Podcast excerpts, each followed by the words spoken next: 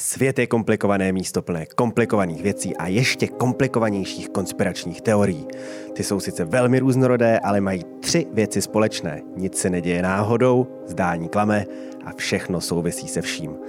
A abyste se v tomhle komplikovaném světě konspiračních teorií vyznali, tak od toho jsem tady já, Honza Palička, Marek Korejs je tady se mnou a společně otevíráme další Akta I. Nazdar Marku. Ahoj Honzo. A čau všem konspirátorům. Co bude naše dnešní téma? Dneska jsme si, Honzo, připravili pro diváky posluchače téma klubu 27, což je takový záhadný a záhadami opředený klub uh, slavných hudebníků, Není to žádné místo, kam byste se mohli podívat, jako třeba klub 54, kam se teda už taky nemůžete podívat, protože je zrušený, ale bylo to fyzický klub, tohle je takový pomyslný klub. Tohle je klub, kde právě fyzično odchází. A tohle je klub, když fyzično odchází. To jsou hudebníci, kteří se zemřete. nějakým způsobem buď sami zabili, nebo byli zabiti uh, ve věku 27 let a proto jim náleží místo v tomto v této poměrně úzké společnosti legendárních. je společnost docela široká. No ta, o které se budeme bavit dneska, je spíš úzká, Protože aby chceme, to se nemělo čtyři hodiny. Chceme předejít tomu, aby to nemělo jako speciál o JFK, aby to nemělo přes hodinu a půl.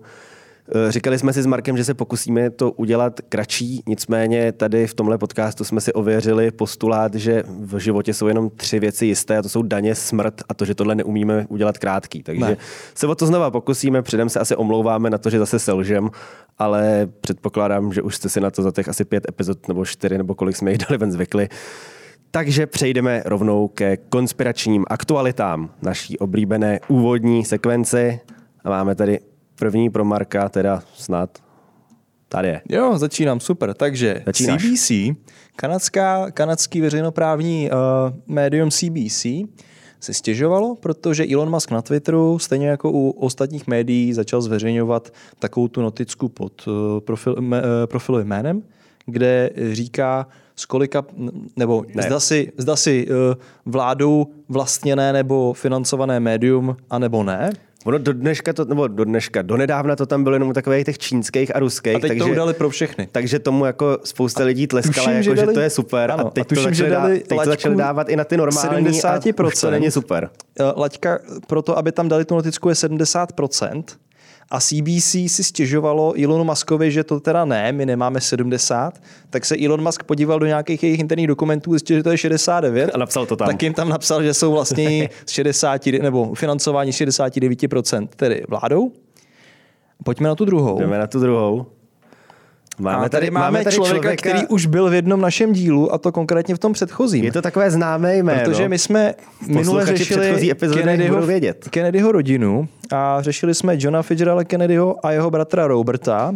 A tady máme Roberta F. Kennedyho, což je syn Roberta a tím pádem synovec JFK, 35. prezidenta USA. Ano, jestli tady, mám, ukázat tady zbytky. máme ze zbyt, zbytek tří čtvrtin hlavy jeho strýce. No a co dělá tento pán? Robert F. Kennedy, ten toho dělá hodně. Eh, já začnu tím, co dělal. On je poměrně známý právník, věnuje se nebo věnoval se eh, životnímu prostředí a záchraně, což je hezké. nepochybně hezké.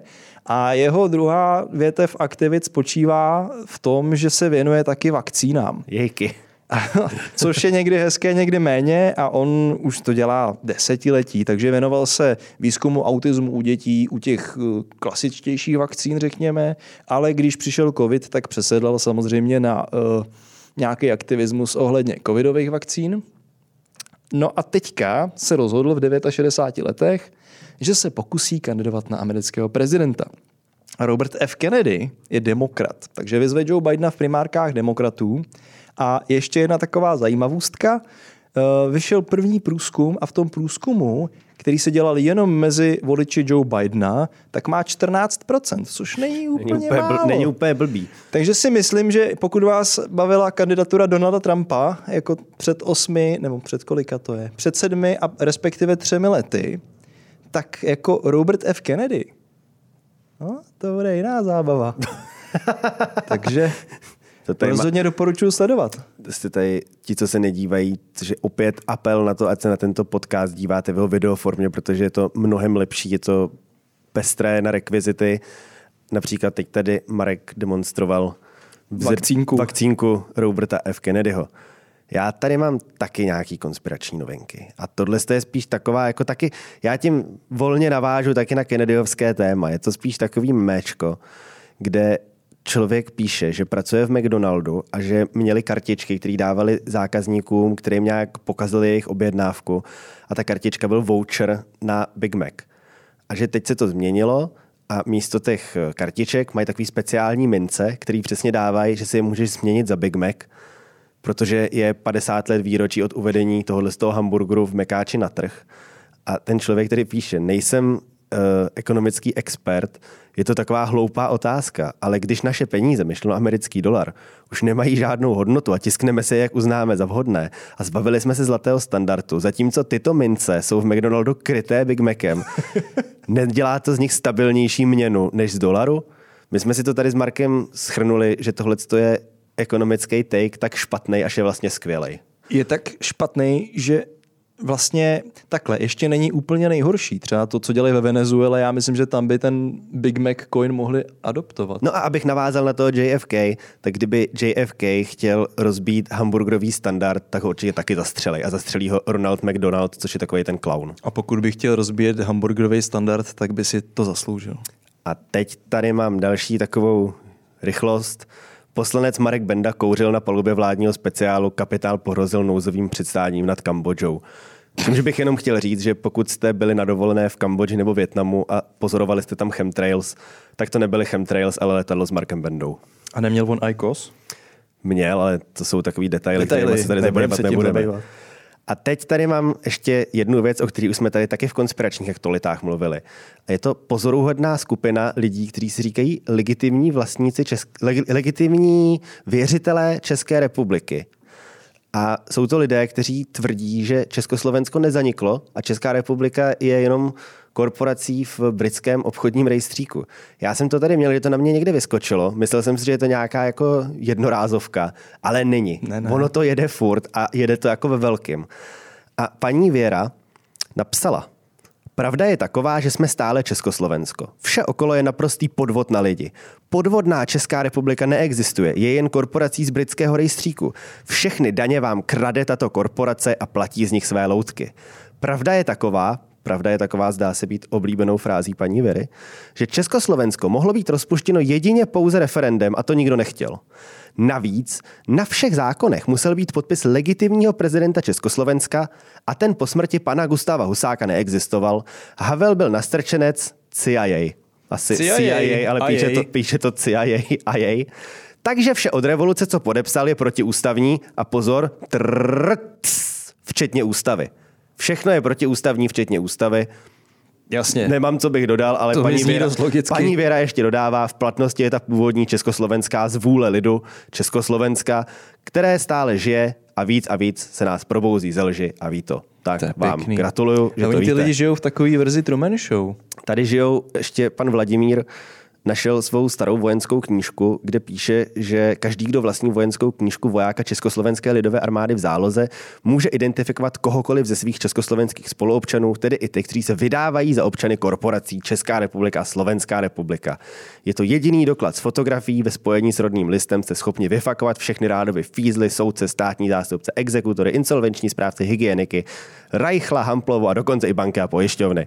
Takže starší generace, pokud máte vojenskou knížku a jste debilní, tak tady podle tady pana máte Vladimíra šanci. máte šanci. A je to sdílený komentář od Jana Macháčka, což je předseda nebo nějaká vůdčí osobnost. To už taky zmínil, ne? Je to vůdčí osobnost tady tohohle z toho, nevím, hnutí, ale to je fakt spíš jako hnutí mysli uh, legitimních věřitelů České republiky. A pan Jan Macháček je shodou okolností v celostátním pátrání, protože nenastoupil na ústavní léčbu to jsou náhody. Kdo by to Ale byl čekal, že to bude úplný magor. Říkali, takže ústavní léčba taky neplatí. Taky neplatí. Přesně tak. Tak, to by byly konspirační novinky. A já ještě k tomu rychlou eh, takovou Tak ještě rychlou, ještě necháme tady. Oni jsou na to skvělý videa na, Twitteru. Na, pan, Oni jsou na to skvělý videa na Twitteru, kdy přesně tyhle ty legitimní věřitelé jezdí třeba po dálnici, bylo video. A nechtějí platit, nechtějí platit dálniční známku. Který nezaplatil dálniční známku. korporace. Nadával tam dvě minuty policajtům, aby pak odjel a málem se rozbrečel, když odjel. Tak já tady rovnou přepnu na klub 27. A ještě předtím, jste si mohli všimnout, máme tady uh, hudební tématickou vsuvku v našich rekvizitách a je to deska Dalibora Jandy, který je taky členem klubu 27, ale tam se to číslo netýká to úmrtí, protože je mu asi 70, ale 20, to se týká 27 má, jistých rozměrů. 27 má někde jinde. Takže asi gratulujeme. No to a určitě gratulujeme. Já to tady dám jenom takhle, ať se nemusíte furt dívat na Dalibora Jandu a můžete se dívat jenom na nás, kteří 27 nemáme. Už nám 27 bylo, takže nejsme členy ani toho klubu, ale snad vám aspoň řekneme něco zajímavého. A o někom jiném, o někom jiném. Jandovi. A o někom jiném, eh, ten klub 27 má se za to, že se to začalo tak jako formovat eh, ty informace, že to existuje v 60. letech, kdy nám zemřeli hned čtyři slavné osobnosti, hudebníci během dvou let. K tomu se dostanu. Ale dokonce Česká Wikipedie jako prvního člena klubu 27 uvádí tady tohohle z toho pána, kterého nejspíš nepoznáváte. Já jsem o něm taky předtím neslyšel, protože nejsem vzdělán v klasické hudbě. A tento muž je, prosím, pěkně Josef Slavík. Český houslista a skladatel z 19. století, přezdívaný též český Paganini, který ze záhadných okolností zemřel právě ve věku 27 let, už v roce 1833. Eh, nicméně ty okolnosti jsou záhadné asi jen tím, že v roce 1833 nebyla medicína úplně tak jako na výši a když jim tam někdo pošel, tak se jako... Nebo zhasnul. Pan, pan farář si nad tím udělal křížek, řekl, že je to smutný a šlo se o toho dál. A uh, tady pan Slavík, houslista, byl nejspíš, uh, má se za to, že přechodil chřipku, ale takovou tu, jako, tu nefejkovou, prostě takovou tu jako fakt jako tvrdou chřipku a nenapadlo ho nic lepší, než oslavit to koncertním turné a hned na první zastávce v Pešti vyhasl. Jejda. Takže to by bylo zakl- vlastně teď můžeme říct, že klub 27 založil již v 19. století český houslista. Což je hezký. Uh, Slavík, po kterém se nejmenuje soutěž Zlatý Slavík, protože neuměl zpívat, uměl jenom hrát na housle, ale prý moc pěkně. Ale no. ještě po Josefu Slavíkovi tu máme jednu osobnost, která patří do klubu 27. Je o 100 let mladší než Josef Slavík a je to Robert Johnson, což je uh, bluesový muzikant černošský, který uh, navzdory tomu, že o něm nevíme skoro nic, kromě toho, kdy se narodil a kdy zemřel, o něm toho víme hrozně málo. Zanechal po sobě jenom 29 písniček, který nahrál během pěti dní. Nikdy předtím a nikdy potom nebyl ve studiu. A navzdory tomu je považovaný časopis Rolling Stone ho zařadil na pátý místo v seznamu nejlegendárnějších kytaristů světa. A je to jméno, který vlastně všechny ty generace bluesových, rockových, rock'n'rollových zpěváků uvádí jako velkou inspiraci. Třeba Keith Richards, nebo tyhle jako 60 70 ale i ty modernější, i prostě lidi jako z Led Zeppelin, Jimmy Page, říkají, že prostě je tady uh, Robert Johnson hrozně ovlivnil. A uh, Robert Johnson tedy uh, zemřel a vlastně ani o té jeho smrti se nic nevědělo. Věděl se, že zemřel. Neproběhlo to nikdy žádnýma médiama. A kdy zemřel, to se ví? Jo, zemřel v 30. letech 20. století. Nemám tady to datum, jsem se ho zapomněl napsat, ale 30. léta. 30 let potom, v 60. letech, muzikolog, který se jmenoval Dean Wardlow, začal pátrat teda eh, po tom, kdo nahrál ty skvělé bluesové písničky, které všichni přehrávají a inspirují se jima. Zjistil teda, jako, že to byl Robert Johnson, pátral potom, kdo to je a dopátral si jeho úmrtního listu, kde začíná prostor pro spekulace, protože tam nebyla stanovená příčina úmrtí a ani nebyla provedená pitva. Není to zas tak záhadný, protože to byl Černoch v Americe na jihu ve 30. letech, kdy jejich situace nebyla nejrůžovější. Řekněme to asi takto kulantně. Byla černá poměrně. Byla poměrně černá, dokonce na tom úmrtním listu je z druhé strany přípis nějakého majitele plantáže, který tam prostě Ježiš. říká, jako, že ano, tento negr přišel na mou plantáž s tím, že zde bude sbírat bavlnu, místo toho hrál na banjo a pak umřel, tak jsem ho zakopal. Mm-hmm. A je hold, bohužel taková byla doba. A předpokládá se, že nejspíš ho zabil prostý fakt, že trpěl syfilidou, prostý fakt. Je to, je to, je to, je to blbý, ale poměrně přímočarý. Plus mu předtím podle nějakých svědectví měly být diagnostikovány též poměrně jako pokročilý žaludeční vředy, což nijak neřešil, takže je možný, že mu krom toho teda jako prasknul žaludeční vřed, což by ho zabilo. Nicméně eh, tím, že se nezachovalo nic moc objektivního, tak eh, vznikly různé spekulace, které se šíří a ty říkají, že třeba Robert Johnson měl být otráven a měl být otráven manželem nějaké ženy, ze kterou měl poměr, který mu měl do whisky nalít strychnin. Hmm. Problém se strychninem je ten, že strychnin je poměrně dost jako aromatická věc a když to jako jednak jedný smícháš z whisky, tak to furt smrdí jak ten strychnin. Třeba to bylo jedno. Možná, možná si a na strychnin se jezdilo ještě Tour de France před půl století. Možná si řekl, jo, co máme nějakou dobrou rašelinku, ochutnáme a ochutnal naposled. Zároveň uh, ten incident, kdy mu měla být podána ta whisky v nějakém baru, byl asi čtyři dny předtím, než zemřel, kdy teda potom ty čtyři dny měl zvracet krev a měl mu být blbě, což by, to trošku, by se dost flákal. Teda. Což by trochu odpovídalo tomu, že mu prasknul žaludeční vřet. Hmm. A pak je tady taky teorie, že kromě strychninu ho měl někdo otrávit naftalínem z rozpuštěných kuliček proti molům, což bylo populární styl vraždění na bavlníkových plantážích. Což, takových, což mi přijde, takových teorií kolem jeho smrti, že už mi, i mě. Což mi přijde borderline rasistický. Jako, vzhledem k tomu, že to byl Černo, který na té plantáži zemřel, tak ho takhle jako poslat, zprovodit ze světa tímto stylem. A dokonce jiný muzikolog jménem Robert McCormick tvrdí, že toho muže, který měl Roberta Johnsona otrávit, i našel a ten se mu přiznal, ale nikdy neřekl, kdo to byl. Takže to podle mě byl spíš jako muzikolog, který asi jako neměl moc jako kvalitní publikační činnost, tak a tam chtěl aspoň to jako, vylepšit. chtěl tam dát nějaký příběh. Jasně.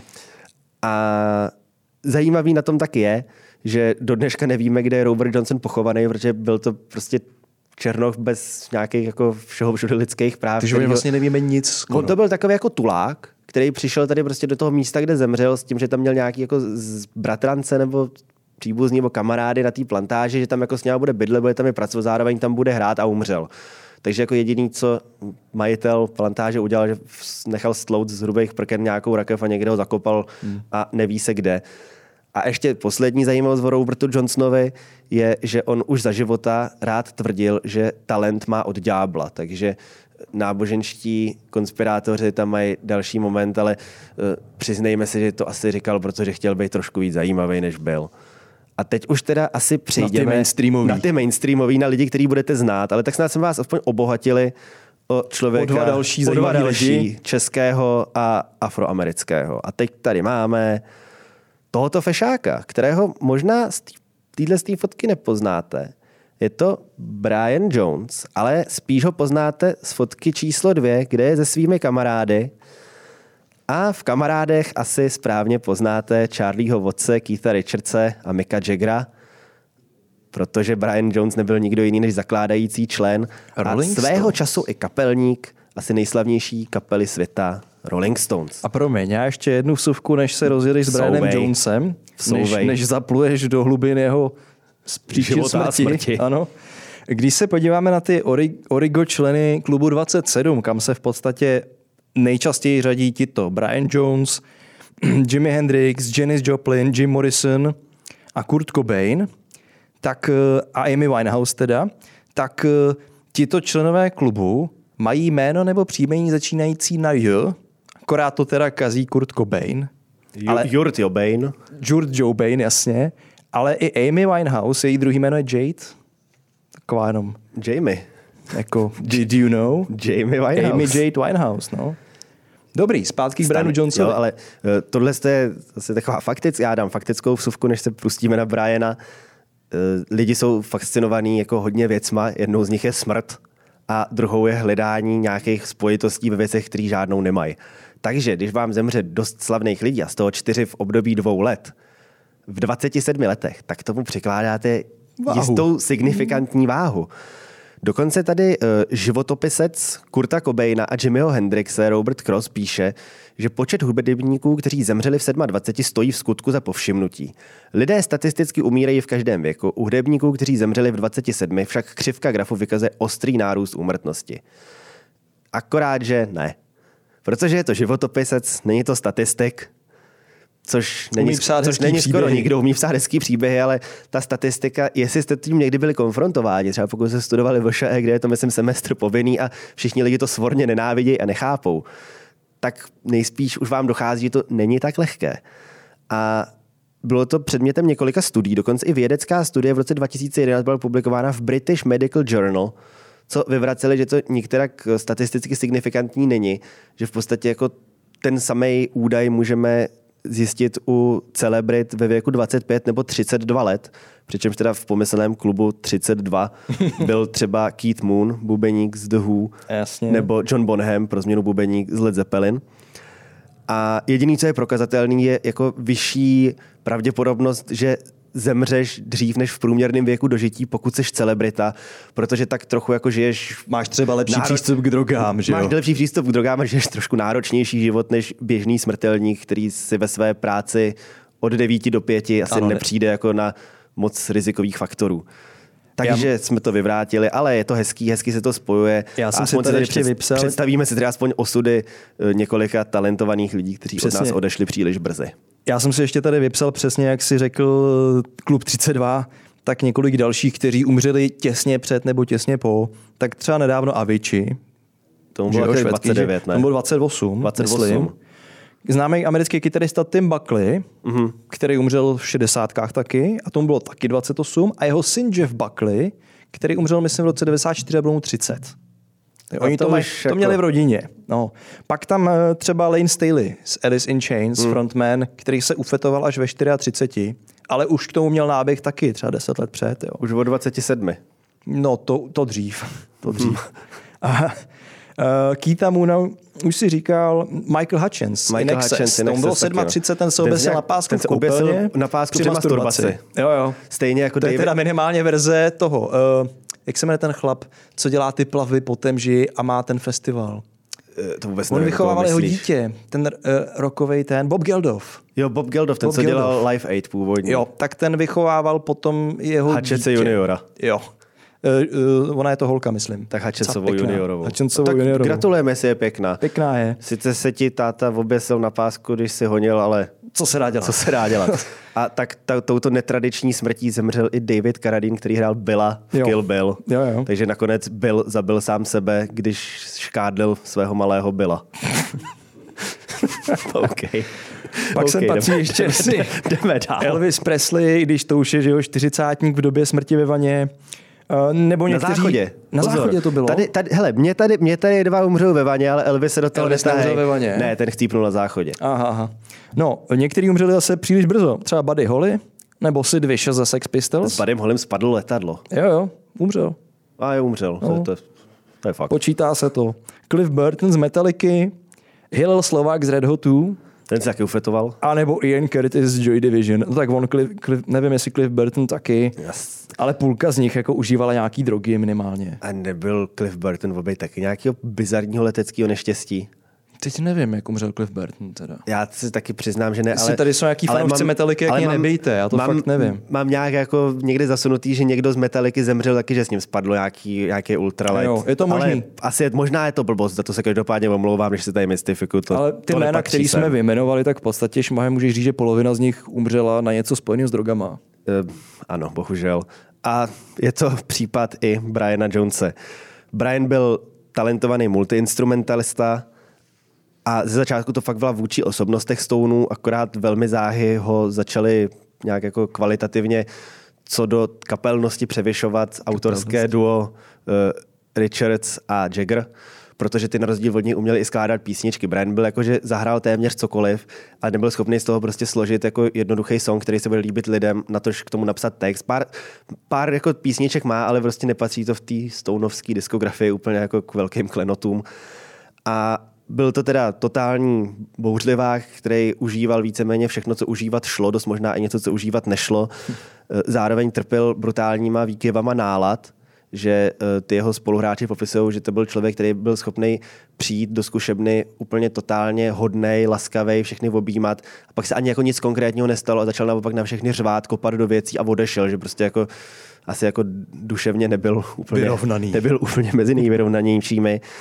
A ještě ne předtím, než zemřel, tak eh, proslul snad ještě v té době, oni ho pak dohnali teda samozřejmě, ale v té době proslul víc drogovými a sexuálními skandály než eh, Richard s Jaggerem dohromady, což je slušný výkon. Toho rozhodně. Řekněme jako, že to není jen tak. Překalit tvé Mika Jaggera s Keithem Richardsem, klobouček. A nemělo to dlouhého trvání. Od kapely odešel, protože se prostě brutálně rozhádali. Koupil si farmu a zajímavost je, že ta farma, na který pak zemřel, víš, komu patřila předtím, než si ji koupil? Někomu, kdo taky umřel? Někomu, kdo taky umřel a ten někdo, kdo taky umřel, byl uh, Alan Alexander Milne, autor Medvídka Pů. Medvídek Pů. Takže zemřel v baráčku Medvídka Pů. Jo. To je taky taková konspirační teorie. Možná za to může Čína. Každopádně 3. července 1969 učinila uh, jeho tehdejší přítelkyně hrůzný objev, když v bazénu na usedlosti nalezla Jonesovo bezvládné tělo. Sice tvrdí, že ho vytáhla a ještě mu teda nahmatala puls, ale potom doktoři, co tam přijeli, jako tvrdili, že to jako rozhodně není možný, aby tohle to se stalo, že byl spolehlivě mrtvej delší dobu.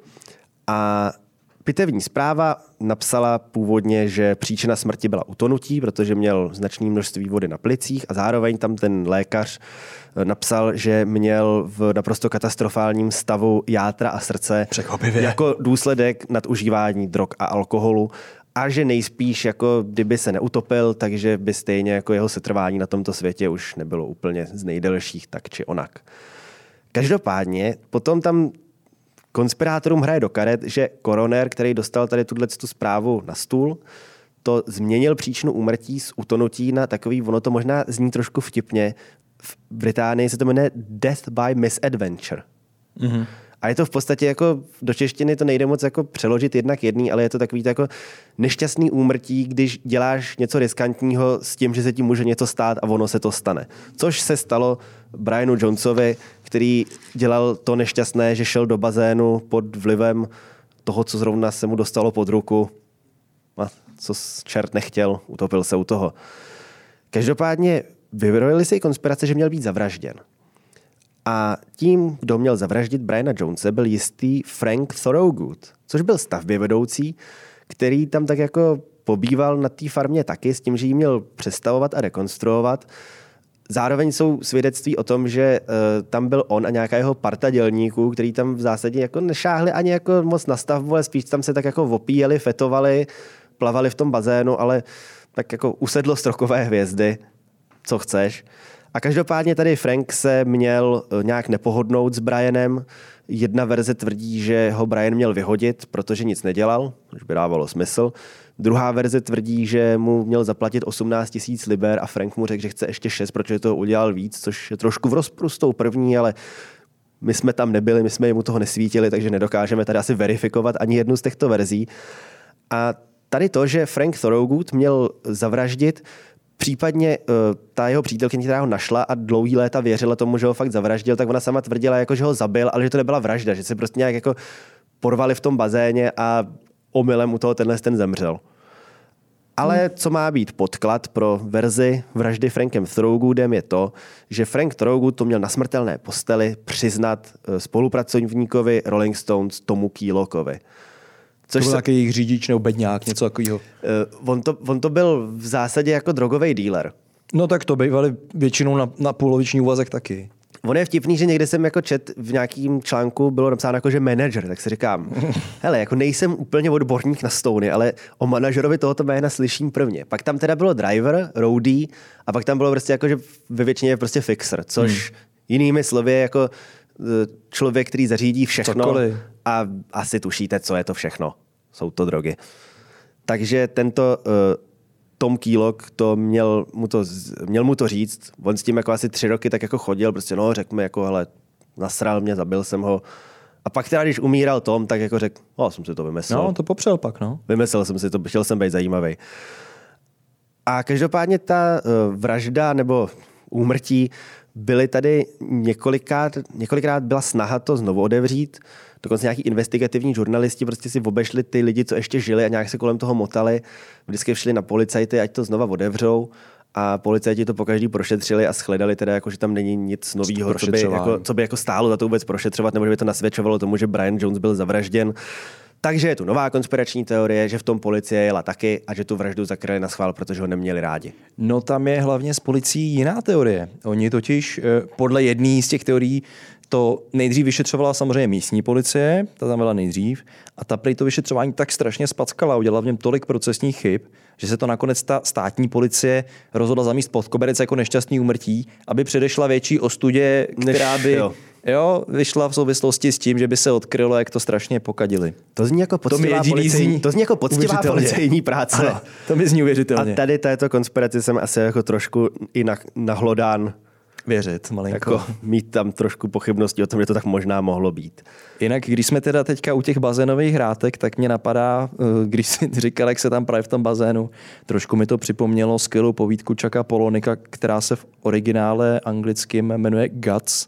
Tak pokud někdo znáte, tak víte, o čem mluvím, a pokud ne a máte rádi hodně drsný humor, tak si můžete přečíst. Dobře, tak děkujeme za knižní tip Markovi Korejsovi a přejdeme na dalšího z našich členů klubu 27, kterým je tento sympatický snědý muž v pestrobarevném oblečení, což i ty, kdo to nevidíte, tak podle popisu nejspíš už chápete, že jde o Jimmyho Hendrixe. To je asi legenda, kterou nemusíme představovat. Kytarista taky považován za jednoho z nejlepších kytaristů všech dob. Na čemž je paradoxní, že Jimi Hendrix byl fenomenální kytarista navzdory tomu, že neuměl vůbec noty, hrál jenom podle sluchu a navíc ještě byl levák a nebyl schopný si koupit leváckou kytaru, hmm. protože prostě za prvý nebyl a za druhý byl z poměrně chudý černošský rodiny, tak si prostě vzal tu pravou a hrál, hrál tam ty akordy, hrál naopak, což Prostě genius. což je docela Je to jako geniální. špatný. Ne- Není to, moc jako, není to moc jako datelný. Takže byl to talent, který proslul, asi si zajistil tu nehynoucí slávu vystoupením na Woodstocku, ačkoliv teda on už proslul předtím, protože hrál na festivalu v Monterey, ale to, to asi není tak jako popkulturně jako vžitý. A rok potom, co vystoupil na Woodstocku, tak 18. září 1970 zemřel. Poslední koncert eh, asi pět dní předtím odehrál v Německu. Ten se mu podle všeho těžce nepoved. On se vrátil do Londýna, kde v té době pobýval a v zásadě jedno, odehrál tam nějaký solový vystoupení v nějakém klubíku a pak už jenom tak jako kalil na žal, až ho našla ve vaně jeho tehdejší přítelkyně, německá krasobluřařka Monika Daneman. Pitevní zpráva, opět tady u Jimmyho Hendrixe, přišla s tím, že se zadusil s vratkami z červeného vína, kterým zapíjel amfetamin a následně i prášky na spaní. Protože to měl všechno rád totiž. Protože nejspíš Jimi Hendrix eh, sice byl starý praktik, ale furt mu dělal problém pochopit, že když si dáš amfetamin, tak se ti pak jako nechce spinkat pár dní. Tak ale to co pře- přetlouk to. Tak to přetlouk, protože Monice Daneman ukradl jí prášky na spaní, vzal si jich devět, což byla 18-násobná doporučená dávka. Jejda. Takže ono by, ono, i kdyby u toho jako nechlastal, neza- nezadusil se s vratkama, tak prostě umře. No jo, no. Tak prostě umře. Hele, on měl obecně rád drogy všeho druhu. LSD. LSD, který- což chápu. Což můžeme vidět. Jasně, i když se podíváte, ano, nebo se zaposloucháte, tak to asi poznáte. Marihuanu. A s tím červeným vínem je taková zajímavost, eh, to červený víno potom figurovalo v obvinění té Moniky Daneman, mm-hmm. kdy naopak jedna z teorií je, Že ho měla zabít ona. ona sama ho zabila, když on spal, tak ona do něj měla lít to červený víno, což by údajně mělo vysvětlit právě to, že to víno bylo na jeho košili, že bylo v posteli, že prostě bylo vylitý. Ono, Bylo takhle, ono, ono, když blíješ a nevíš o sobě, tak to, Přesně. lí, tak to lítá tak to všude prostě možně. lítá všude okolo. A plus teda vrátím se do svých asi 17, což je zhruba tak věk, kdy jsem začal poslouchat Jimmyho Hendrixe a popíjet červené víno. A upřímně, když jsem se poprvé jako poblil po červeném vínu, tak jsem si myslel, že umírám. No jasně, je to Ono červený. Je, ono je to červený. A jako v tom tvým opileckým 17-letém mozku to vyhodnotíš, jako, že se něco děje špatně, než ti jako za tři, tři velmi dlouhé vteřiny dojde, jako, kde se stala A chyba. hlavně, jak kvalitní červený víno si koupíš v 17. To taky máš pocit, že umíráš, když to piješ. To byl to Ambrosius. Hradní svíce nebo smedný mnich, ne, to je vlastně pivo. A to je jedno. To je úplně Ale je to, je, to, je to ze stejného, ze stejného Ze stejného nemávného soudku.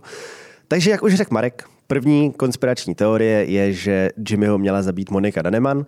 A to proto, že už v té době se Hendrix stýkal s novou přítelkyní, modelkou Kirsten Nefer, což tedy motiv žárlivost. On jich měl vždycky tak pět, jo. On jich měl pět, k tomu se dostaneme. Mimochodem, eh, to, že tu Moniku obvinili z vraždy, tak to udělala další jeho přítelkyně, mm-hmm. Kathy Etchingham, která ji obvinovala z podílu na smrti Jimmyho Hendrixe. Eh, Ne teda přímo z vraždy, ale z toho, že nezavolala dostatečně včas pomoc, že ho tam prostě jako nechala umřít, protože jako, že ho přímo jako neměla mu to lejt do krku, ale když viděla, jako, že se tam dáví, Tak tak, jako se řekla, dost. ha, a máš to, kamaráde. Takže ano, jak říkáš, přítelkyní měl docela Mnoho. jako mnoho. Měli jich, Přítelkyň po boku. měli jich přítelkyň po boku hodně.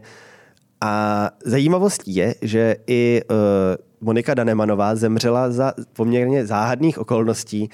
Oni teda nejsou záhadní, ona prostě jenom umřela, protože byla stará. No, no, ne, Ne, tolik, ne, ne, bylo jí asi ne, přes pozor. 50. bylo. Ono to je takhle. eh, A její manžel tvrdil, že mu ta, ta Kathy, že jí vyhrožovala smrtí No jasně. kvůli tomuhle tomu a ona pak teda umřela. Tam šlo o to, že eh, ten, ty soudy nebo sportí Kathy Eckingham s tou Danemanovou se táhl do 90. let. To trvalo dlouho. Začátkem 90. let probíhal ten soud eh, ohledně toho mm, zapojení Danemanový do smrti Hendrikse. A potom Danemanová zažalovala tu Eckinghamovou za nadstiutrhačství a tenhle ten soud prohrála.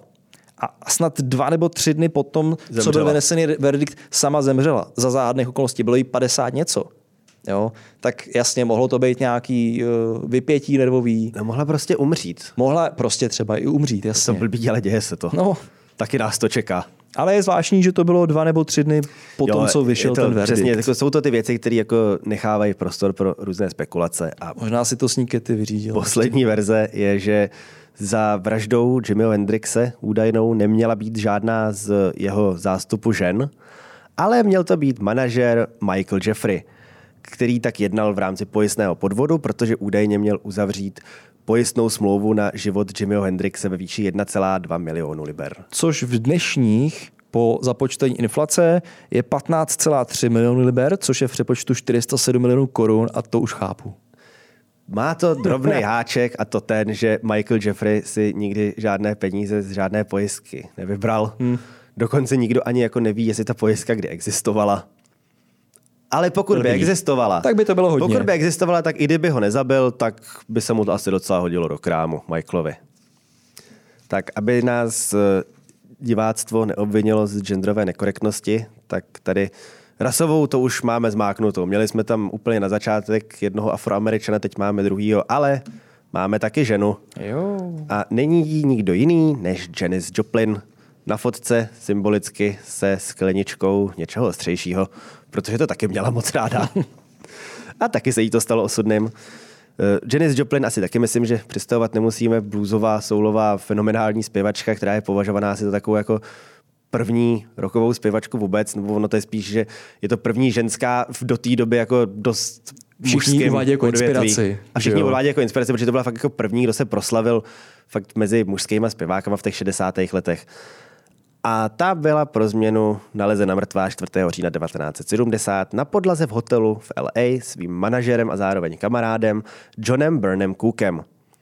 A tam vlastně jako v jejím případě ty konspirace nejsou tak jako záživný jako u těch předchozích. Jediný, co tam bylo, že tam jako co tam trochu nehrálo, že původní zprávy tam psali, že v místnosti, kde byla nalezená, byl sice alkohol, ale nebyly tam žádné drogy. Akorát, že se pak ukázalo, že ten Cook prostě ty drogy vzal a vyhodil, protože prostě nechtěl, aby se o uh, holce, který dělal za první manažera, zároveň byl její dobrý kamarád, aby se o ní psalo, jako, že se ufetovala, protože není to, jako, není to hezký. O mrtvých jen dobře. Já jsem si i někde přečet, že tehdy to bylo v celku běžný, že Jo, když takhle říkal- někdo nešťastně zemřel, tak aby tam nebylo to stigma, tak se prostě ty věci odklidily. to říkal ten uh, i patolog, který pitval Janis Joplin, Thomas Noguchi, tak uh, ve svých pamětech pak prostě přesně psal, že tohle to jako věděl, hmm. že to ten Cook i přiznal a že to bylo naprosto běžný, že kohor prostě v LA, hmm. kde se jako scházely různý jako větší či menší celebrity a někdo to tam prostě se přefetnul, takže to tam nejdřív jako odklidili a že většině prostě těch lidí, kteří sami byli světý, sami byli světý, ale ne tak moc, aby je to zabilo, takže jim jako v tu chvíli nedošlo, že prostě to, že jako zahodějí ty drogy, ještě neznamená, že ten doktor to jako asi Nepozná. za 10 minut nepozná. A jako mysleli to dobře, je to hezký, jako, že aspoň jako nesobecky myslíš na kamaráda a na zachování nějaký jeho jako ctihodnější Památky památky. lepší, ano. Eh, Každopádně eh, ten Thomas Noguchi, který pitval Janis Joplin, tak jednoznačně určil jako příčinu smrti předávkování heroinem a zároveň i silnou alkoholovou intoxikaci, která by teda jako asi k zabití nestačila, ale rozhodně tomu nepomohla, řekněme. Eh, S tím, že se pak lidi okolo Janis Joplin shodují na tom, že to měla být nehoda, která spočívala v tom, že dealer dodal silnější matro a ona na to nebyla zvyklá, tak se dala svoji jako běžnou dávku a prostě přepálila to, protože tohle bylo něco silnějšího. O čemž teda mluví v těch pamětech i ten patolog Noguchi, který říká, že mu to přijde pravděpodobný, protože ne on, ale jako ostatní patologové po LA, že tam bylo tenhle z těch předávkování něčem, co očividně bylo silnější, asi 8 během mm. víkendu, co zemřela Janis Joplin. Takže Taková nějaký, kauza fetanol. Kauza fetanol a vlastně jediný, a to není ani konspirace, to je spíš takový jako spekulativní zamyšlení, že den předtím, než se teda eh, oddrogovala do nebes, do rokového nebe, tak Janis Joplin se měla sejít se svojí velmi dobrou kamarádkou Peggy Castertovou a se svým snoubencem Stevem Morganem, nebo Stefem Morganem. A ani jeden nepřišel. Oba dva se z toho nějak vymluvili, že jim do toho něco vlezlo a že taky na ní měl sednout nějaký splín, že prostě snoubenec a nejlepší kamarádka na tebe jako kašlou, mm. tak se půjdu svetovat a bohužel... To bylo moc. Bohužel to bylo moc.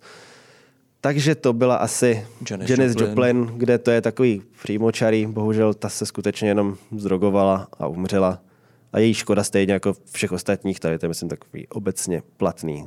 A další pán na holení Jim Morrison. Krasavec jménem Jim Morrison, frontman Doors, zpěvák, básník. Asi jako kdo to vidí, tak nemusíme dodávat, že i sex symbol. The Lizard King, jeho přezdívka. Ještěrčí král. Mm-hmm. Ještěrčí, ještěrčí pozor, král. to není náhoda. Tohle to zařadíme do jedné z dalších epizod.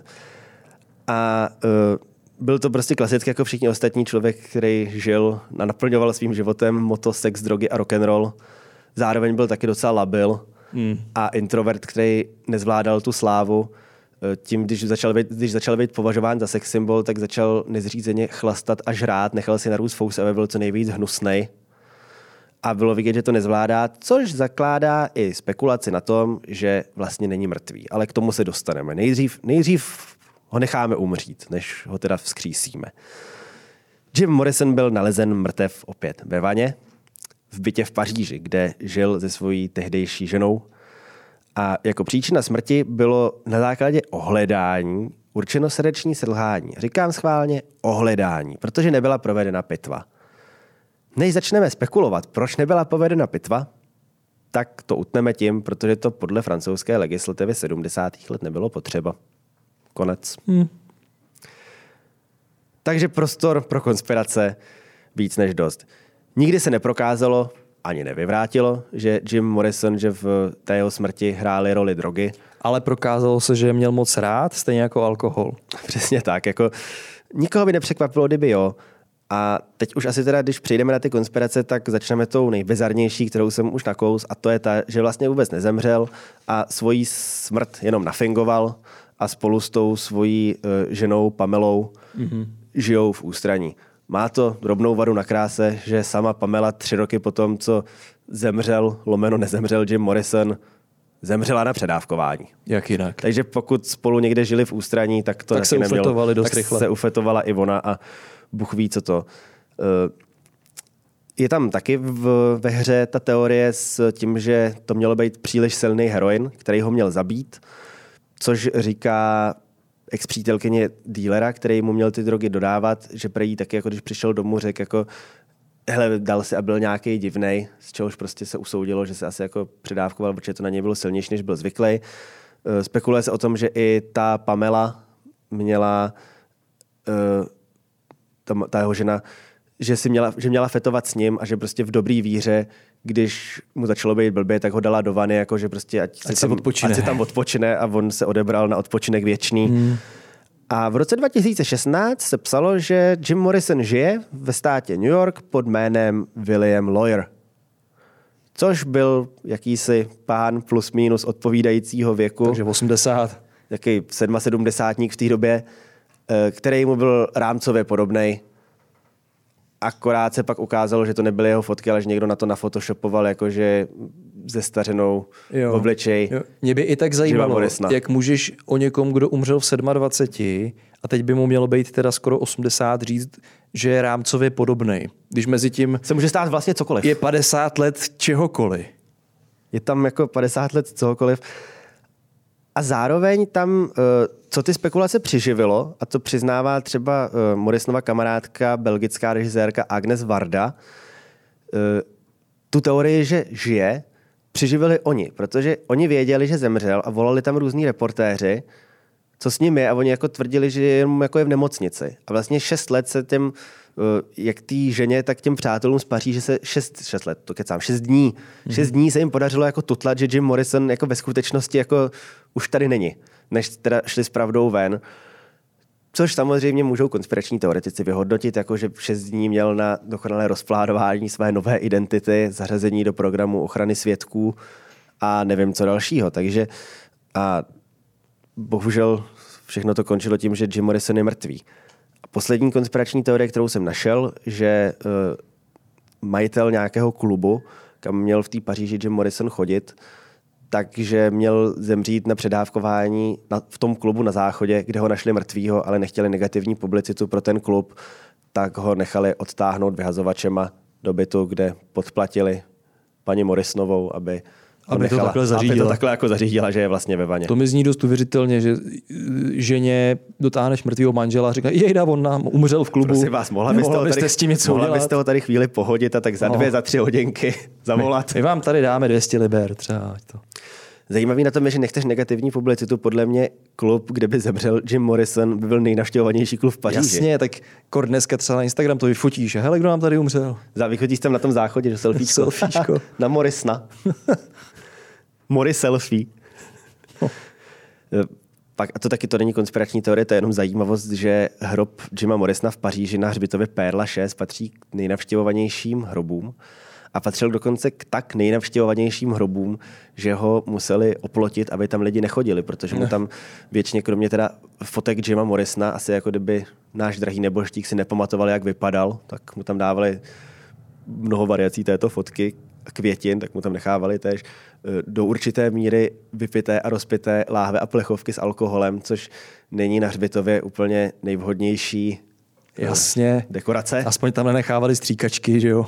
Zajímavý na tom je, že uh, lidi jako návštěvníci toho hrobu si s tím poradili, protože člověk jako je mrška, která je schopná improvizovat, tak začali nějaký nejbližší strom oblipovat žvejkačka na paměť Jima Morrisona. protože proč ne? Asi taky žvejkal.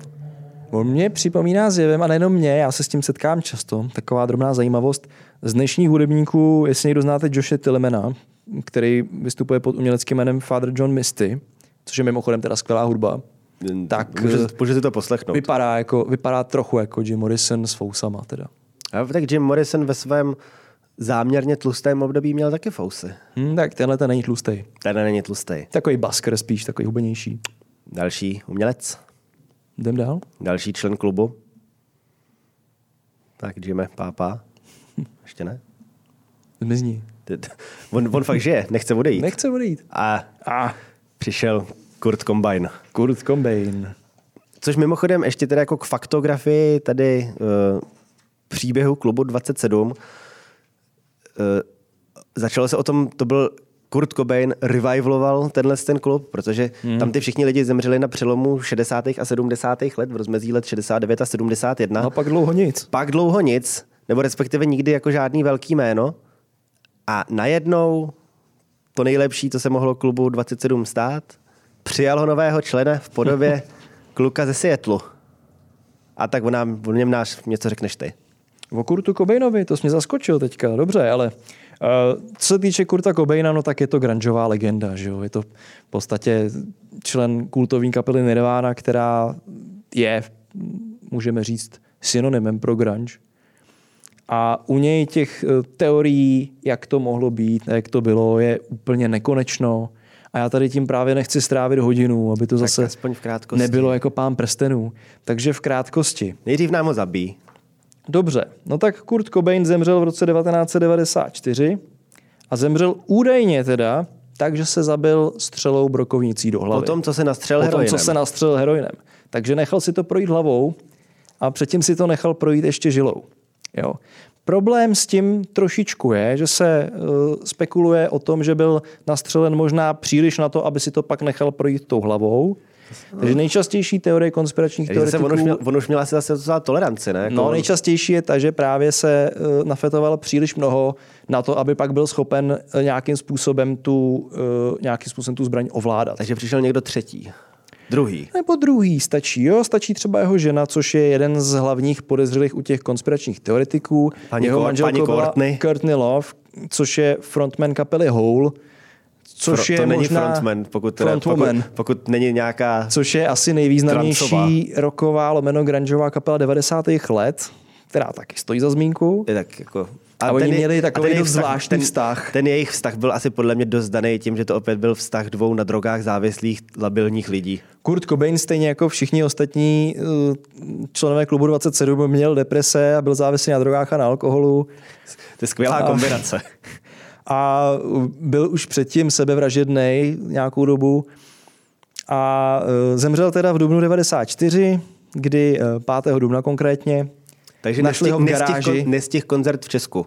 No, To musím podotknout, protože jedna moje známá tak říkala, že dostala k tehdejším svým nějakým asi 14. nebo kolikátým narozeninám, že dostala lístek na Nirvánu, strašně se tam těšila, že v té době to hrozně žrala a Kurt jí do toho hodil vidle tím, že umřel. Tam je, jak to teda probíhalo. On údajně měl jít do garáže, měl se nastřelit a potom se měl zastřelit. Problém je v tom... Měl tam mít nějakou krabičku od doutníku, ve kterých měl Ano, nádobíčko. problém je v tom, že to nádobíčko přesně v té krabičce od doutníku, o který mluvíš, měl jakoby zabalit a uklidit. To je hezký. Měl s tím manipulovat. Což právě vnáší pochybnosti do toho, do toho, eh, jaká byla ta dávka toho heroinu, protože pokud by byla příliš silná, tak by to stěží zvládlo uklidit. Jak Nejsem teda expert na heroin, ale říká jako se to. Ne, ne, ne, nemám úplně jako odzkoušeno, ale myslím Ale si, že tam spíš se tak jako válíš na zemi a se slintáš. zbraněma nějakou zkušenost mám a dovedu si představit, že pokud seš jako mimo svoje tělo a vnímání, tak neumíš úplně nastavit tu zbraň tak, aby si se zabil. Jo. Plus Takže... jako zastřelit se brokovnicí, která je docela dlouhá, taky není asi jako... Nepatří mezi nejjednodušší úkony, ne? Tak. Potom eh, jeden zásadní problém, který je u všech těch teorií, ono se oficiálně, a podotýkám oficiálně neví, kolik toho heroinu v těle měl. Říká se, že hladina morfinu v krvi, která u něj byla 1,52 mg na litr, ale pozor, to jsou neoficiální data, který vynesl někdo bokem, tak znamená přibližně 225 až 240 mg heroinu. To je, mnoho, Což je- to je mnohem více. Což je dávka, která je pro zkušeného narkomana prý běžná. Relativně. Takže jakoby hmm. mohl, by to, mohl by to zvládnout. Někde zase říkají, že měl v krvi 70 násobek běžné dávky. To už je hodně. Jo, takže máš tyhle ty dvě varianty. Buď Víš, to, bylo, víš, co by bylo stylový? buď to bylo hodně pro normálního člověka, ale OK pro zkušeného feťáka, anebo to bylo hodně pro jakýkoliv organismus na téhle A planetě. stylový by bylo, kdyby měl 27 násobek. To jo. To by jenom potvrdilo, že tam v tom klubu chtěl skutečně být a byl tam dobrovolně. Vlastně celá ta debata o, o té jeho smrti se točí okolo té dávky drog a o tom, jestli ta dávka teda byla malá nebo velká, jaká vlastně byla. O tom byl na- natočený dokument Soaked in Bleach, kde uh, otevírají nějaké další pochybnosti ohledně té oficiální verze. Například, že nábojnice, která se našla na místě, měla ležet na špatné straně těla, že nebylo fyzicky Že proveditelný. toho- Nevy, nevyletěla z té zbraně tam, kde by měla. Ano, ano že, že, ho teda musel zastřelit někdo jiný. Další podezřelá věc, která se... moment. Ano. To jako když se zastřeluješ sám, tak ta zbraň jako je stranově, ale stejná, jako když na tebe, kdybych na tebe mířil já a vyhazovalo to napravo a ty bys si to vzal, tak to taky vyhazuje napravo, ne? To se musíš podívat ten dokument, to já přesně nevím. Prostě tam tvrdí, že to bylo na špatné straně těla. Že to nemohl udělat on. Dobře. Další pochybnost je, že uh, on zveřejnil, nebo zveřejnil, on napsal dopis na rozloučenou. Který je tak jako podivný. Je podivný, protože poslední čtyři řádky toho dopisu údajně neměl napsat on, ale poslední, Courtney. Ano, ale Courtney je jeho manželka a ty čtyři řádky se týkají, tam myslím píše něco jako miluju tě Courtney, miluju vás, dě... jako tam píše jméno té Francis, že jo, Jo, té dcery. té dcery a něco takového jako, že postarej se o Francis, udělej to kvůli ní uh, a zakončuje to nějak jako miluju tě nebo něco takového. A to jsou ty řádky, které tam údajně měla dopsat snad ona, jestli to chápu správně. No. Takže taky zvláštnost, že by měl jako zvládnout napsat ten dopis a uklidit to nádobíčko a pak se zastřelit, pokud teda si dal tak extrémní dávku, která ho měla zabít. Těžko říct, no. Nicméně bývalý manažer Nirvány Danny Goldberg odmítl ty spekulace, říká, nebo suše prohlásil, zabil se. Jo. Eh, Většinu těch eh, spekulací rámuje nějaká nenávist k osobě té Courtney Love, který to teda fanoušci Nirvány Ona to byla taková jako grungeová jako ono, no. rozhodně a ona měla dost divoký život i po jeho smrti, což možná není úplně překvapivý. A já mám takovou teorii, že Kurta Cobaina mohl zabít bubeník eh, Nirvány Dave Grohl, Aby pak mohl aby Foo pak Fighters. mohl hrát na kytaru, protože ho nebavilo hrát, Hrát na na bicí. Tak hrál na kytaru, no a potom, když ho přesto bavit hrát na kytaru, tak uh, umřel Taylor Hawkins Bubeník z Foo Foo Fighters, aby zase mohl hrát na bicí. Je to možný. Těžko říct. A Dave Grohl hrál Ďábla ve filmu Tenacious D a Trsátko osudu. Takže Takže ano. A mimochodem, eh, ten kytarista z Foo Fighters je strašně podobný tomu bubeníkovi z Nirvány. je to tak. Hm. Dejte si na to pozor. Dáme dalšího? Máš ještě něco ke Kurtovi? Já ke Kurtovi už nemám nic. Uh, Jenom, jenom že smr- Abych- smrděl jako Teen Spirit. Abych teda nějak uh, kvalitně uzavřel Kurta Kombejna, tak uh, trošku se divím, že nepřežil ten průstřel hlavy Brokovicí, když podle ohledání měl na nohách boty. Což je takový inside joke pro lidi, kteří navštěvovali webovku Roman. rozlobení muži, Ano, Roman, anebo návrat do reality. Přesně jako gene- generace raných 20. let a uh, tenhle z těch videí mrtvých lidí, tak tam bylo přesně jako takový jako nemá boty, nepřežil. Tak asi tak, no. Tak Kurt Cobain boty měl, nepomohlo mu to. Eh, Kurta jsme takhle trošku odbyli, protože mě ani tolik nezajímá jeho Ale hudba, tak- nevím jak tebe. A jako jo, ale nikdy jsem to moc neprožíval, no, Hmm. tak jako, bo, jako Takže tak.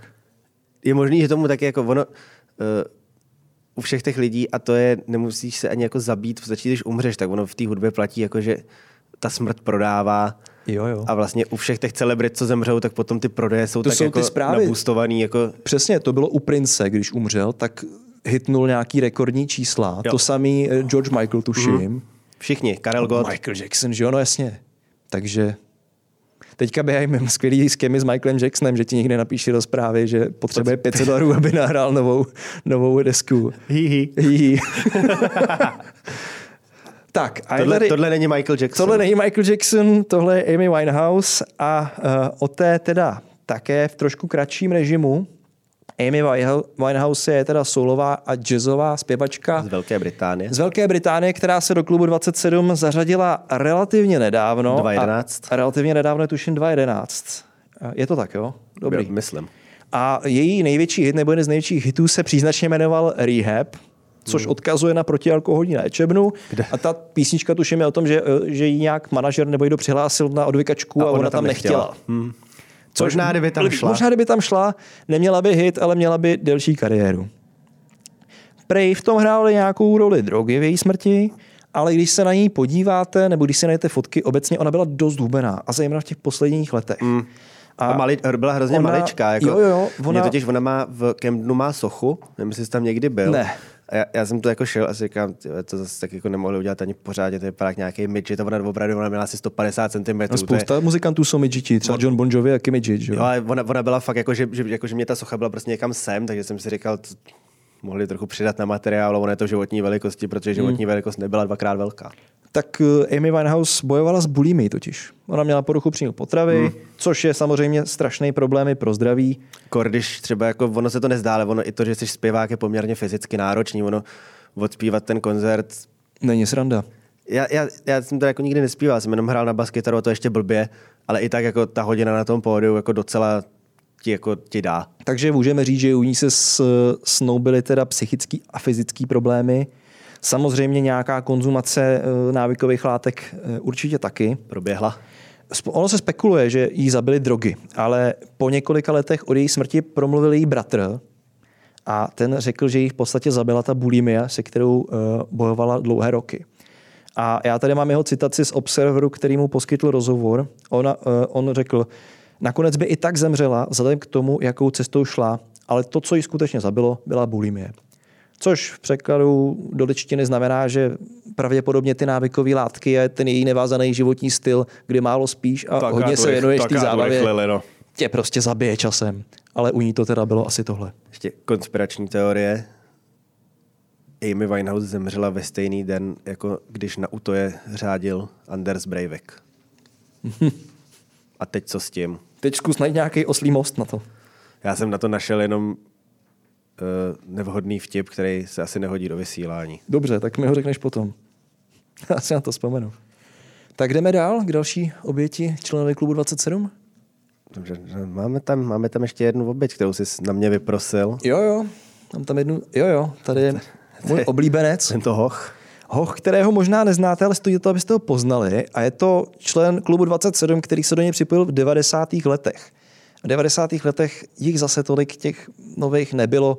I když byste se podívali mezi ty méně slavní jména, tak asi nenajdete nikoho. Byl tam Kurt.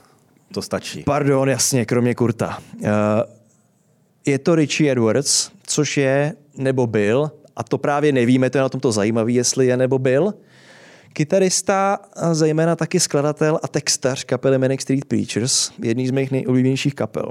A Manic Street Preachers mimochodem jsou tvrdí komunisti. Ona, a hodně, jsem... ona o, najít mezi kapelama někoho, kdo by aspoň trochu nebyl komunista, je docela Jako jo, ale oni jsou fakt extrém. A to je, kdybych měl jmenovat komunistu, který ho mám rád, což lze fyzicky, tak by to byli oni, anebo Jirka Dolejš teda. Ale oni víc rozhodně. Ale má zajímavější účes. To taky.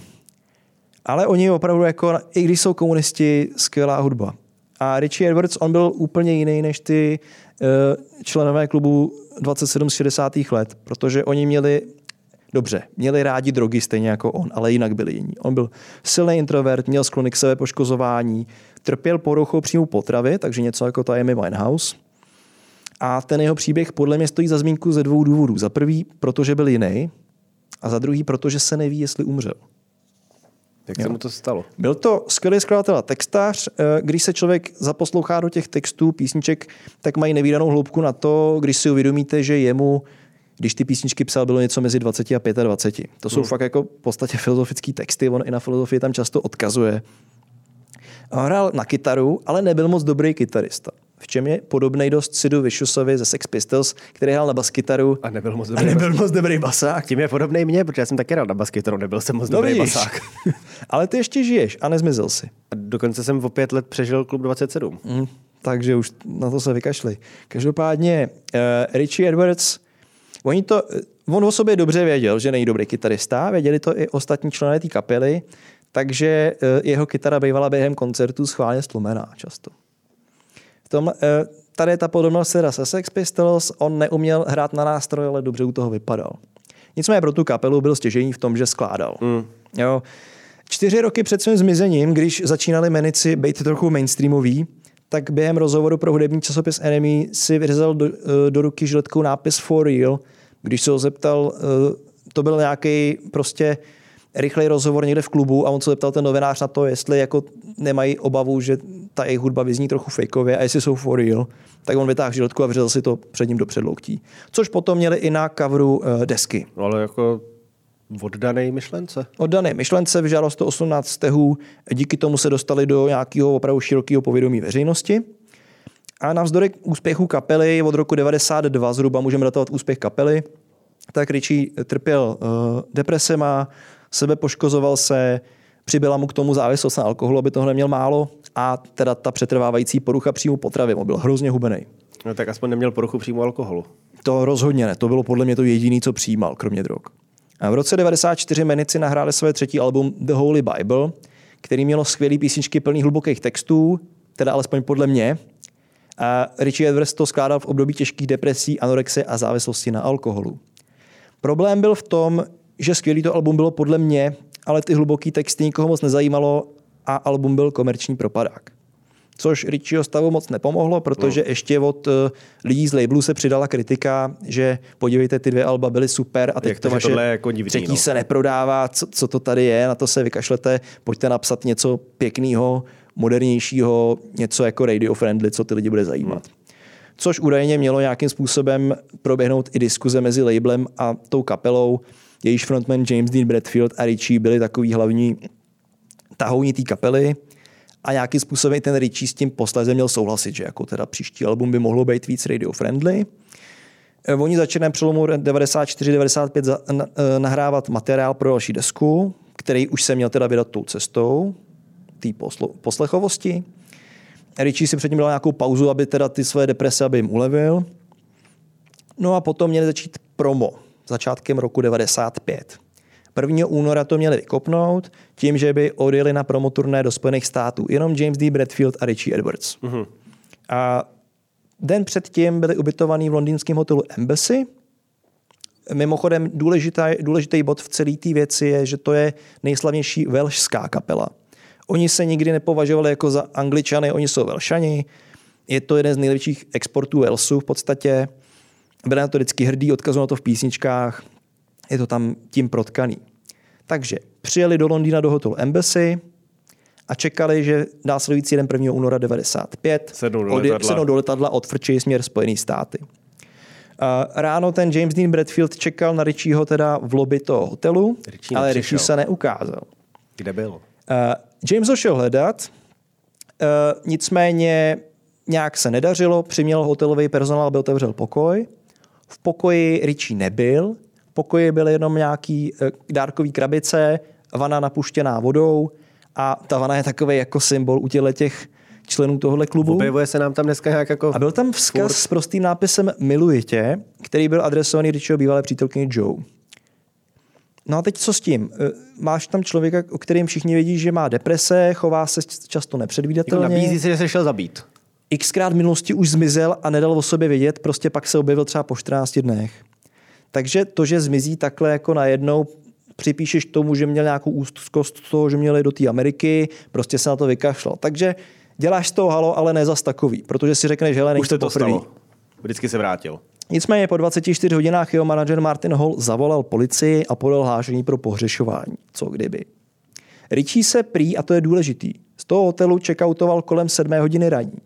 A vzal si sebou, Předtím, než tam šel ten druhý těsně předtím to mělo být, vzal si sebou peněženku, klíčky od auta, nějaký prozak a pas.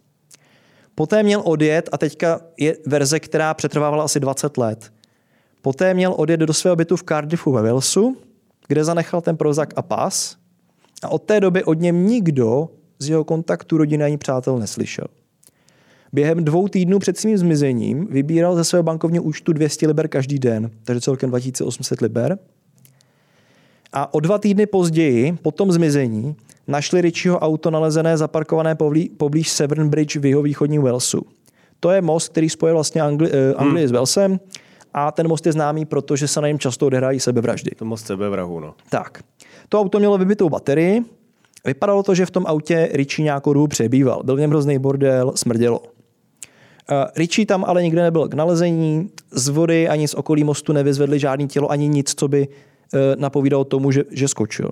Takže jako předpokládalo se, že asi skočil, ale nemohli to s jistotou říct. Ještě předtím, než se veřejnost dozvěděla, že je Richie nezvěstný, protože veřejnost to nějakou dobu nevěděla, tak už několik lidí hlásilo, že ho někde potkalo.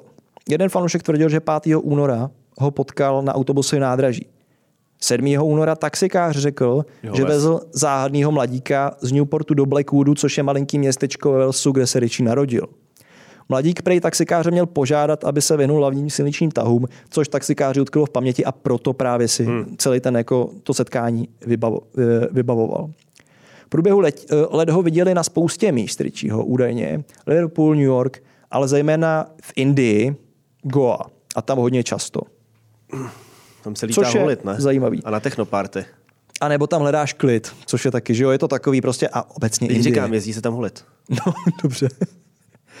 Takže je to takový plausible, je to uvěřitelný, že možná, jo? Podle policejní teorie si Richie vzal život na mostě někdy mezi 1. a 17. únorem, protože mezi tím prostě mají jenom black noise, nevědí, co se vlastně reálně stalo. Ono i ty výběry z té karty, jako Bůh ví, jestli to dělal on. Ty výběry dělal před tím Předtím, zmizením. jo, tak to asi Takže to se ví, že dělal on. Jo. Nebo předpokládá se. Další teorií je, že Richie své zmizení zinscenoval, aby unikl stresu ze slávy, což souvisí zejména s tou Indií. Už od mládí byl fascinovaný zmizeníma, což je potvrzeno. Říká se, že členové jeho rodiny se v minulosti ztratili nebo se sami izolovali od rodiny a od přátel. Eh, Jeho osobní věci, včetně knih a zápisníků, který si vedl, často mluvili nebo se věnovali tématu zmizení života v ústraní. Já teď jenom, že se to tady pohlo, tak to není, že s námi Richie komunikuje. Já jsem, já, jsem, já, jsem do toho, já jsem do toho jenom omylem kopnul, to se omlouvám. A vyšla dokonce kniha, která se jmenuje Withdrawn Traces, dvojtečka Searching for the Truth about Richie Manic, kde je teorie, že Richie se přestěhoval do kibucu v Izraeli. Mazeltov. Kam se, pokud vím, přestěhoval ten SSMák, ne? Z 80. let. Československa. Který? Strašně divný jméno měl. Pomož mi. V 80. letech hrozně divný jméno. Dneska je mu asi 60 a má tam nádobí. Vasil Mohorita? Jo, jo, jo, Mohorita. Jo. A on se nepřestěhoval do kibucu, on byl akorát u, u z toho, u takových těch dobrovolníků. Jo? Hmm. Tak nic. Ale je, je, je, jako bývá často v Izraeli, ale ne, ne, nepřestěhoval se do kibucu. On umýval nádobí někde v Londýně, že byl jako po revoluci, jo. že prostě zdrhnul děl, dělnický profese, nějakého uklízeče a teď tak jako pendluje mezi Prahou a, tak a Izraelem. Tady kde... schořila teda moje teorie, že Vasil Mohorita by mohl znát Richieho Edwardsa. A jako mohl by. Tak nic, no. Zase, když jsi Vasil Mohorita. Tak znáš Leckoho. Takhle, Mimochodem, když už jsme u těch konspirací, najdi si web Vasila Mohority, protože to on je... má web? On má web, kde všechno souvisí se vším. Samozřejmě. A úplně tam jako říká, jak byl jenom součástí prostě plánu naopak na svržení komunismu. A všechno to do sebe zapadá. Rozkála zevnitř. Všechno to do sebe jo. zapadá stylem, jako že prostě, že a teď jsme byli v tomhle městě, který má sedm písmen a jméno tohohle amerického generála má taky sedm písmen, takže to bylo řízený z Ameriky. Takže i gematrie zná. Jo. Super. Jako to je skoro taky materiál, na, to by vydalo na celou epizodu, akorát jako tam, tam, tam je blbý, jakože... Koho by zajímala epizoda o Vasilu Mohoritovi? Náhodou, jako to je konspirační gigant. gigant rozhodně, já jsem nějaký fotky. Je velký, velký no. no. Nicméně zpátky k Richímu, ten moc velký nebyl, ten vážil asi 50 kg. Když měl, když měl poruchu příjmu potravy, tak u toho, u toho se jako blbě tloustne. Přesně tak. Uh, to vyšetřování, který prováděla policie ohledně jeho zmizení, se setkalo s těžkou kritikou. A třeba spisovatel Simon Price ve své knize Everything About Manic Street Preachers z roku 99 uvádí, že okolnosti vyšetřování, cituji, zdaleka nebyly uspokojivé. Což je taková jako typicky britská citace, když se něco hodně pokazí, tak, tak řekne, že to není zdaleka uspokojivé. nebylo uspokojivé. Uh, tvrdí a podle mě oprávněně, že policie nevzala dostatečně v úvahu Edwardsův duševní stav. Že on prostě jako hmm. byl trochu dost mešuge. Hmm. Eh, Edwardsova rodina v tom hraje velkou roli, protože ona od prvního momentu nevěřila, že její syn je mrtvý. Oni si mysleli, že někam zmizel. V roce 2008 nicméně byl úředně prohlášen za mrtvého, v říjnu bylo vydáno dědické rozhodnutí, v listopadu tuším byl prohlášen za mrtvého. Někdo zdědil kytaru. Půl, miliard, eh, půl milionu liber, což bylo jeho dědictví, pak snížený o nějaký závazky, přešlo teda na rodinu. Takže zdědili půl milionu liber, kytaru, kytary a tak. pas a prozak. Něco takového. Ten Prozac už byl prošlej stejně. A tak na památku. No a v tom certifikátu o smrti bylo uvedeno, že zemřel 1. února 1995 nebo později. Mluvčí policie potom uvedla, že i když si na toho Edwardse ponechali otevřený spis pohřešovaný osoby, co kdyby náhodou, tak, a to Ale se omlouvám. Komunikuje s náma zas. Prohlášení koronera nyní znamená, že případ je uzavřen, tedy od roku 2008 dál. No, jenomže někdy asi v roce 2019 se zjistilo, že v tom případu udělali naprosto neuvěřitelnou botu ty policajti. Když jsem na začátku mluvil o tom, že eh, on se čekoval z toho hotelu v 7 ráno, hmm. tak eh, celou dobu, asi 20 let, se operovalo s tím, že lístek z toho mostu Severn, který přejel, to lístek z tamní mítní brány, měl být ve 2.55 PM, neboli odpoledne, 14.55. To znamená, že by z Londýna mu to trvalo, tam si něco třeba zařídil, o 7 hodin později se měl objevit na mostě Severn a přijet směrem do Walesu. Jenomže ten lístek byl z 2.55 ráno. A fascinující, jak to zjistili. On se totiž o to někdo začal zajímat jen tak a zeptal se té společnosti, která na tom mostě provozuje to mýto. Bránu. A ten lístek jako známý, takže on prostě tam zašel jako s tím lístkem a řekl, kdy to bylo vydaný. A oni mu ráno. úplně jako normálně řekli ráno. A pravděpodobně tu, ta policie asi tohle to neskoumala, protože kdyby to zkoumala, jak by na to přišla. Takže ne. policie operovala s tím, že to bylo 2.55 odpoledne, celou dobu to bylo 2.55 ráno, což staví na hlavu to, že on by se nejdřív checkoutoval z hotelu a pak by odjel do Walesu. Takže vchází do té hry teorie, že mu někdo musel druhý pomoct Protože jak jinak vysvětlit, že ve 5 hodin, pět hodin před, tři, čtyři, čtyři hodiny předtím, než měl odejít z hotelu, tak byl přejdu most z Anglie do Walesu, ale pak se tu v Londýně o čtyři hodiny později. Je to zvláštní, že jo? To, to, to, je zvláštní. Problém to je, že jakoby je to takový jeden, slepá ulička, protože nevíme, co se přesně stalo. Ono nás to spíš vrátilo do absolutní mlhy. Víme, víme ještě méně, než Víme, jsme že nevíme. předtím. Takže teďka se řeší, co s tím. Problém je, že ta jeho rodina, která, se, která se strašně dlouho zajímala o jeho osud, tak už v podstatě z, ní je naživu dneska jenom jeho sestra Rachel. Ta se pořád snaží dopátrat toho, eh, co se stalo, ale už to trochu No, v vzdává. ideálním případě ještě on.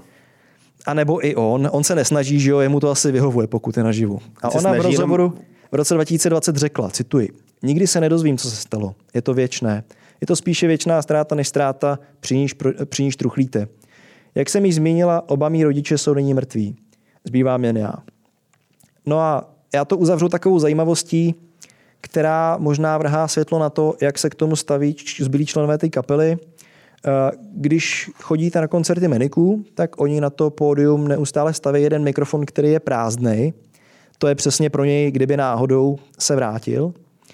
A říká se, že od té doby, co zmizel, tak mu pořád posílají na účet čtvrtinu honorářů eh, za výdělky, za písničky a tak, kdyby se znovu objevil, protože původně v té kapele byli čtyři a oni vlastně tu jeho roli kytaristy nikdy nenahradili. Takže dneska hrajou ve složení zpěvák, kytarista v jedné osobě, basák a bubeník. Hmm. Tak tím bychom to uzavřeli. Nevíme kde, Tak jo, ale, dvakrát, ale dvakrát, dvakrát s náma komunikoval. Nejdřív v televizi a pak v Red Bullu. Takže možná není nikde ve Walesu, Možná je tady. ani v Londýně, ale možná je v Praze. Možná je v Praze. Eh, Já se bojím zeptat, kolik to mělo, protože to rozhodně nemělo plánovaných 20 minut. 30 jsme plánovali. Ale to taky nemělo. Ondro, kolik to mělo minut? Hodinu 16. Aha. prdele, tak, tak, zase, tak zase nic, dámy a pánové. Nepovedlo se. To, tohle už tam doufám ne, nedáme, já už mluvím prostě. Tam, tohle si tam ještě zaslouží být. No, tak jsme tady zase byli o hodinu díl, než jsme tady chtěli být. Ale pak jsou tady lidi, kteří tady byli kratší dobu, než tady možná chtěli být. A ty No. zabrali celou dnešní epizodu a bylo jich docela hodně, takže se není čemu divit. Každopádně říkali jsme si s Markem, že ohledně hudby je těch konspiračních teorií a záhad mnohem, mnohem víc, než co se točí kolem klubu 27. Takže si jednou za čas tam mezi ty klasické konspirační teorie hodíme zase nějaký hudební speciálek a já jsem si na to dneska oblík tričko se svou oblíbenou metalovou kapelou Mayhem Takže Varg Vikernes. a myslím, že se tam tady tenhle ten příběh z Norska, který je úplně maximálním způsobem, jak to jenom jde bizarní, že se tam taky možná objeví. Že s tím zažehneme nějakou novou epizodu. Zažehnem tím novou epizodu. No. Tak teda Marku, já ti děkuji za krásnou hodinu a 20 minut s tebou strávených. Tobě taky díky, Honzo. Děkujeme všem posluchačům, posluchačkám, divákům, divačkám, náhodným kolemdoucím a náhodným kolemdoukyním. A teď je čas tuhle epizodu A teď je pohřbít. čas tuhle epizodu pohřbít. V čase bohužel ne hodina a 27 minut, ale o něco méně, tak můžete ještě si chvíli poslouchat ticho třeba na sklidněnou a na konspirovanou. Pa. Pa.